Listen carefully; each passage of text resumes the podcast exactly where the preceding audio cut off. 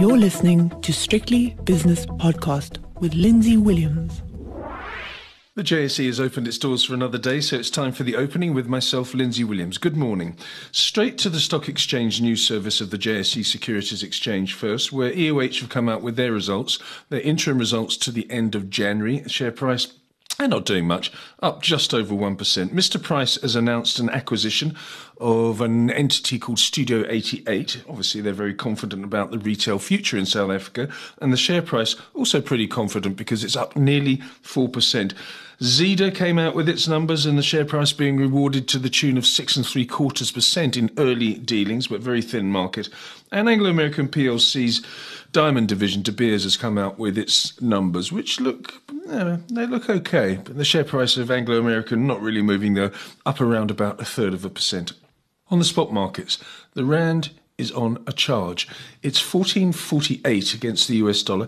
It's 1880 against the euro, uh, against the British pound, excuse me, and the euro rand is 1568 with the euro dollar 108.30 uh, that's a new high for the us dollar a new recent high anyway and that's about a half a percent gain for the mighty greenback against the single european currency and the british pound against the us dollar the pound has broken down just by a fraction, below 130. It's 129.85.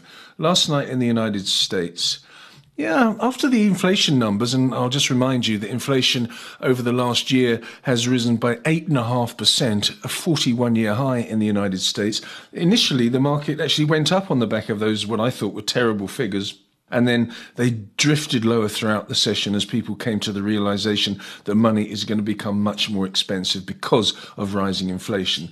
The Dow Jones ended down a quarter of a percent, the S&P down a third, and the Nasdaq was a 0.3% loser. So all roughly the same amount down percentage-wise.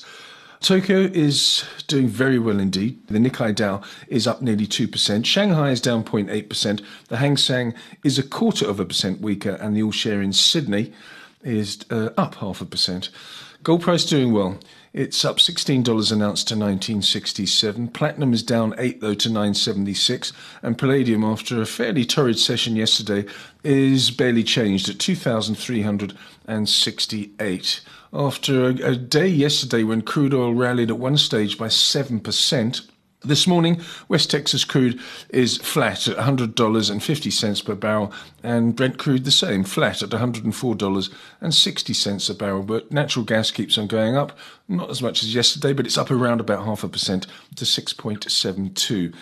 The US 10 year Treasury yield, having been below 2.7% yesterday, is now 2.76%. The South African 10 year bond yield, with the stronger rand, is doing very little actually, 9.65%.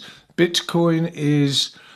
Yeah, it's just holding above 40,000. Did dip below there about an hour ago. It's now 40,155, which is flat on the day. And S&P 500 futures giving us an indication of what will happen later on on Wall Street, the real Wall Street. Um, eh, yeah, they're okay. They're up half a percent, back above 4,400, 4,414, which, as I say, is about half a percent higher. Let's look now at some of the early movers on the JSE. Okay, on the upside, I've got Mr. Price now up 4.3%. Prosus up 1.7. Thungela uh, 1.6% higher. That's had a good week. And Naspers 1.4% to the good. On the downside, property company Hammerson down 7%. Old Mutual down 3.8%. Montauk Renewables down 3.4%, Capital and Counties down 2.9%.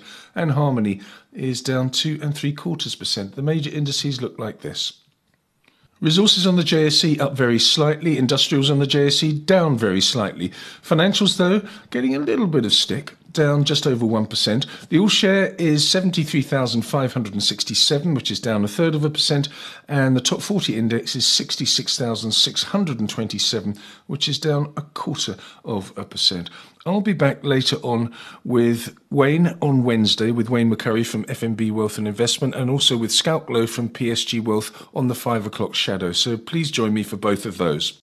The views and opinions expressed in these podcasts are those of Lindsay Williams and various contributors and do not reflect the policy, position, or opinion of any other agency, organization, employer, or company associated with strictlybusinesspodcast.com.